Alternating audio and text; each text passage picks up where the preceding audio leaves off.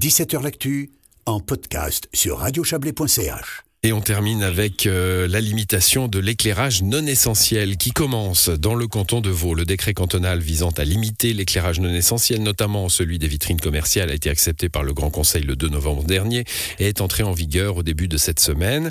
Jusqu'à la fin du mois, le canton privilégiera la prévention et la sensibilisation pour inciter les commerces et les bureaux à économiser de l'énergie. Mais ensuite, eh bien, on va en discuter avec vous, Isabelle Moret. Bonsoir. Bonsoir. Vous êtes la chef du département de l'économie, de l'innovation, euh, de l'emploi et du patrimoine. On passe de l'incitation à l'action, ça y est?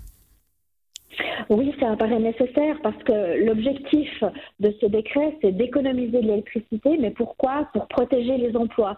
Vous savez qu'en cas de pénurie d'électricité, le plan de la Confédération, c'est à un moment donné d'interdire certaines activités.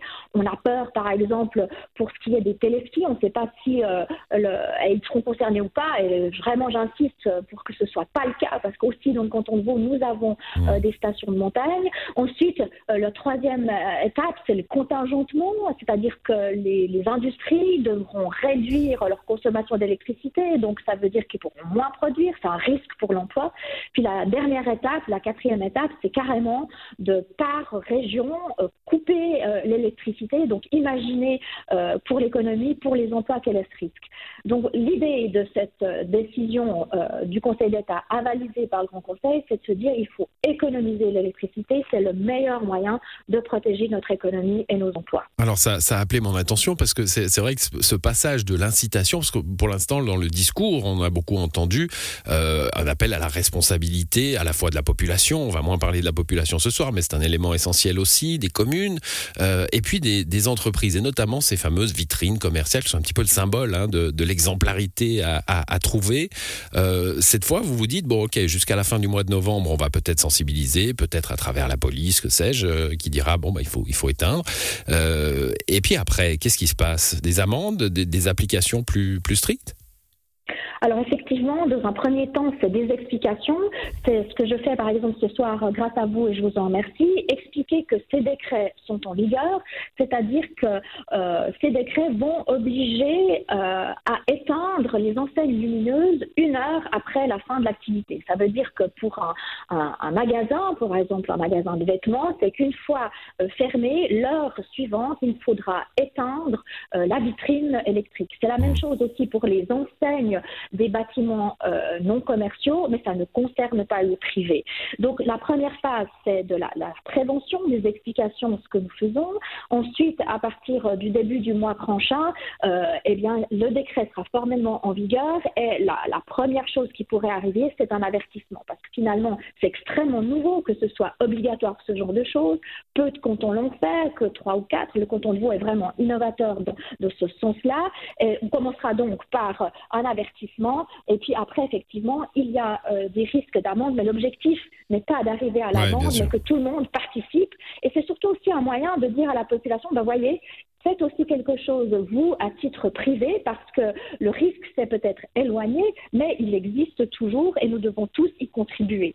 Et j'aimerais insister sur un point, si vous permettez. Euh, cette décision euh, du Conseil d'État, qui a donc été votée au Grand Conseil, s'est faite en consultant les associations économiques. C'est-à-dire que j'ai euh, invité les associations économiques, y compris les représentants des commerçants du canton de Vaud, pour leur dire que nous avions cette intention, voir comment ils prenaient les choses mmh. et leur lorsqu'on leur explique que l'objectif à la fin, c'est de protéger euh, les emplois pour retarder ces fameuses phases 3 et 4, notamment de, délestage, de coupure d'électricité, ils comprennent que c'est une petite contribution qu'ils peuvent faire. Alors justement, c'est intéressant hein, parce que dans, le, discours médiatique, euh, euh, pas, tenu seulement par les médias, mais aussi par certains politiques dans les médias, hein, on nous dit, bon, bah oui, non, c'est la liberté, il faut laisser la liberté du commerce.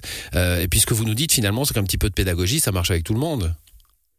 Bah, alors la liberté du commerce, pour moi, c'est extrêmement important. Mais euh, franchement, le fait d'éteindre les vitrines euh, lorsqu'il n'y a plus d'activité euh, commerciale dans la rue, est-ce que ça fait vraiment perdre beaucoup, beaucoup de ventes? Il me semble que c'est quelque chose qui est tout à fait acceptable comparé au risque que l'on essaye de reporter, qui est celui de devoir carrément éteindre.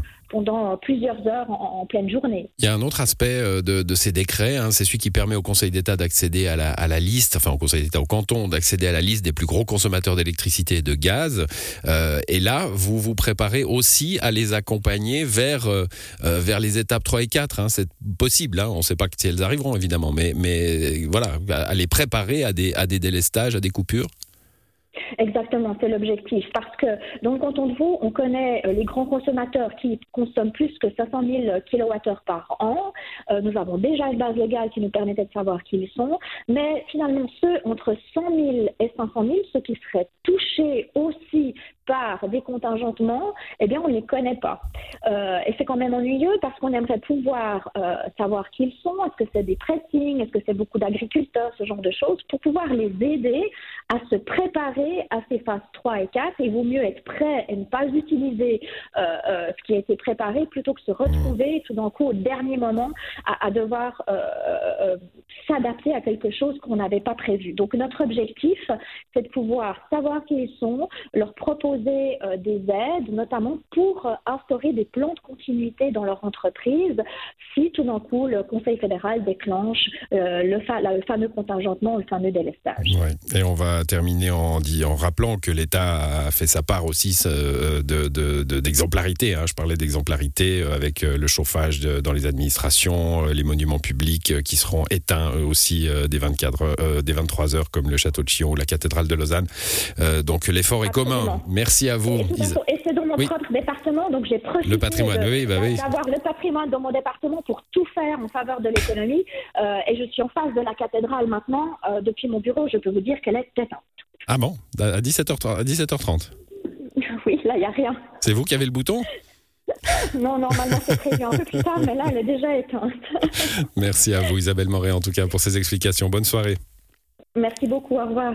Voilà, c'est la fin de cette émission euh, qui revient demain. Bonne soirée à vous.